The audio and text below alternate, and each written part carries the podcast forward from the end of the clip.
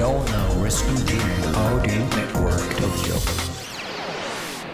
京ライフワークトーク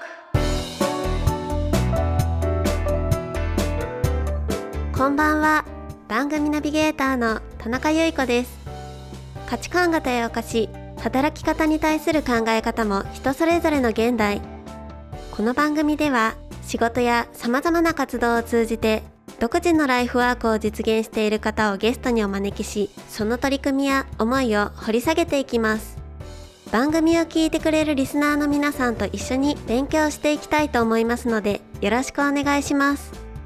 この番組は城北信用金庫の提供でお送りします。降り続いていた雨もいつの間にか上がりどんよりと暗かった空に七色の虹がかかる。雨が降るからこそ見える虹のように乗り越えて初めて見える景色があります。さあ一緒に傘を閉じて新しい景色を見つけに行きませんか？輝く未来を信じて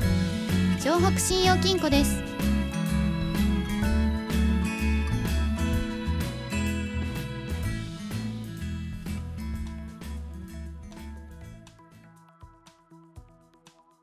今月は株式会社クスノキ CEO 浅井匠さんにお話を聞いていきます。先日オフィスにお邪魔させていただいた時にあのインターン生の募集の方法のお話を聞いて すごい面白いなと思ったんですけど、はい。あの木の板にインターン募集でしたっけ？ペンキ白いペンキで、ははい。い、あのデデザイナー募集です、ね。あデザイナー。ごめんなさい。デザイナーデ募集。今すぐにって書いて あのひらがなが書けないちょっとまあ海外籍のスタッフに書いてもらって、あの木の板に書いて、えっと、東京芸大の入り口にそれを持ってあの立って募集するみたいな。東京芸大とあとムサビですね。はい。あのはいそうやりましたね。なんかすごいそういうところになんかこう遊び心というかなんかユーモアにすね。あの、まあそうですね。まあ、正解なのかちょっとわかんないですけど、なんかなんだろうな、あの、IT 企業だから IT で全部解決するってちょっと嫌なところがあって、はい僕も春日もなんかそういう、なんか IT じゃないでしょみたいな。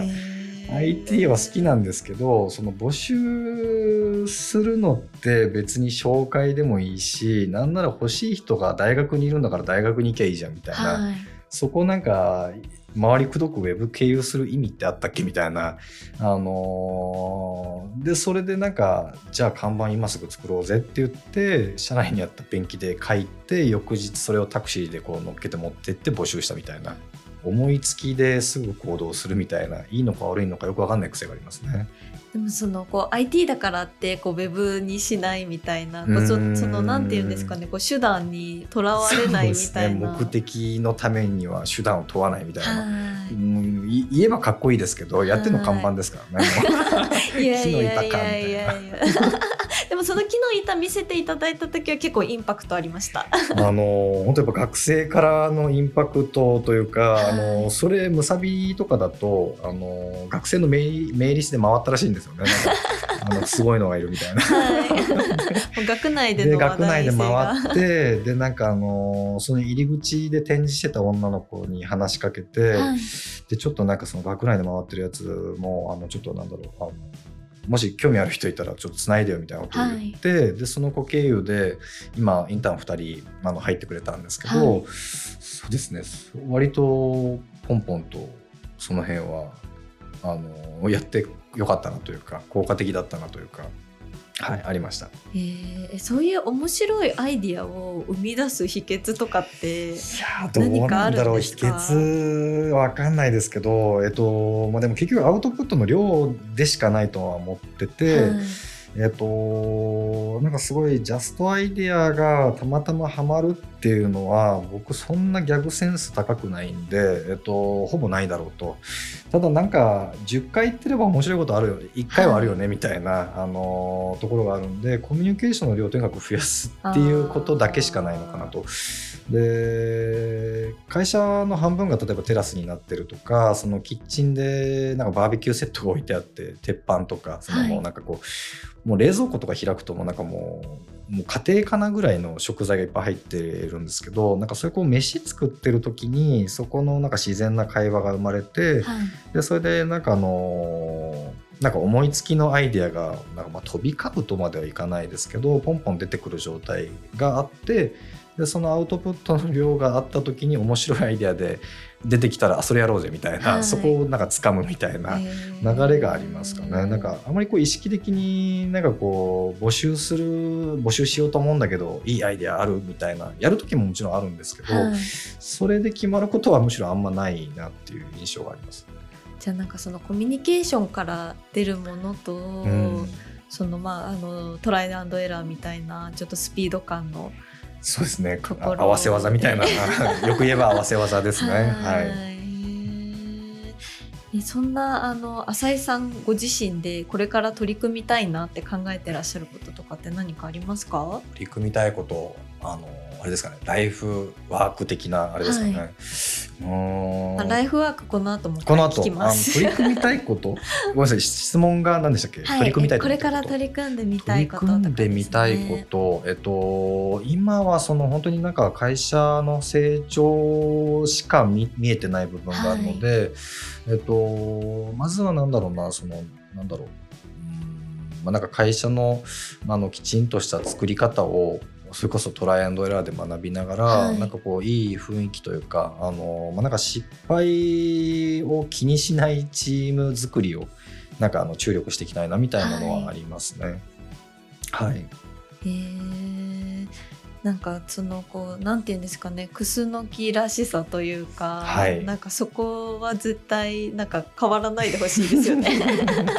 そのギらしさはそうですね多分僕か春日が残ってる限りは多分変わらないんだろうなっていう気がしますね。はいリズムはなんかそうですね出ちゃったなっていう感じがします。もうちょっと硬い会社にしようと思ってたんですけどねもうダメでしたね、えーそこは。いやもう今のでいいと思う。楽しそうで残っちゃうんだろうな。はい。じゃあ続きまして、はいこれが最後の質問です。はいでライフワーク聞かせていただきます。。次ですね。はい、あなたのライフワークは何ですか？この質問はですね、ゲストでお越しいただく方皆さんにお伺いをしています。個々の取り組みに限定されたお話ではなく、人生をかけて取り組んでいることや、果たしたい目的を教えてください。はい、ありがとうございます。えっ、と、ライフワークか。えっと、難しいですけど、えっと、やっぱりなんか今はまあ仕事のことなのかなとは思ってます。で、はいその、えっと、まあ、ちょっとなんか趣旨がずれちゃうのかもしれないんですけど、えっと、最近なんか気づいたこと、まあ、なんか人、チーム作りとか採用とかいろいろ取り組む中で気づいたことが一つあって、で何かっていうと、なんかその、割となんかそのその場その場で必要なタレントというかスキルとか、えっと、条件に応じて人を集めてきて今の、えーチームができてるんですけど、えっと、やっぱなんか傾向ってあるなと思って、はい。でその傾向ってなんだろう共通項ってなんだろうっていうのを結構 CTO の人間とまあ話してましたと。で,、えっと、で結論、えっと、なんかこうなんかオルタナティブが好きな人みたいなはい。なんかコンセプトがありそうだなっていうのがあって、うんそのなんかこうメインストリームというかそのメインストリームに対するなんかこう、えー代替案みたいな、はい。そのなんかこう中央はあんまり走りたくなくて、えーその中央に対してもっといいアイデアあるでしょって言ってなんか実行してるやつがなんか集まってるみたいな雰囲気があって、で確かになんか思い返してみるとそのなんかこう大きなものに僕も昔からあんまり興味はなくてそのなんかもう大きなものができてないことをなんかうまく実現していくのって面白いよねっていうふうになんか走り続けてきた経緯があったのであのまあなんか今後はそうですねなんかそこをもうちょっとなんだろうフォーカスしてというかなんか意識的になんかより良いなんかオルタナティブをなんかこう作れるようななんかこう、まあ、個人のスキルだったりとかチーム作りだったりとか、まあ、そういうのをまあ見ていきたいなとは思ってますね。はい、ありがとうございます。浅井さんへのインタビューいかがだったでしょうか？遊びを交えて仕事をしたり世界の様々な人に自分の届けたいものを届けるためにいろんな方法を試してみたり仕事や遊び国境や国籍やり方や制約といった様々な垣根を作らないその積み重ねが面白い柔軟なアイディアを生み出していく秘訣なのかなと思いましたこれからもクスノキならではのオルタナティブなアウトプットがとても楽しみですね。東京ライフワークトークでは番組へのご感想やこんな人にインタビューしてほしいといったご要望を募集しています。宛先は ant アットハンモックドット東京ハンモックはアルファベットの小文字で h a n d m o c k です。明日も実りある一日になりますように。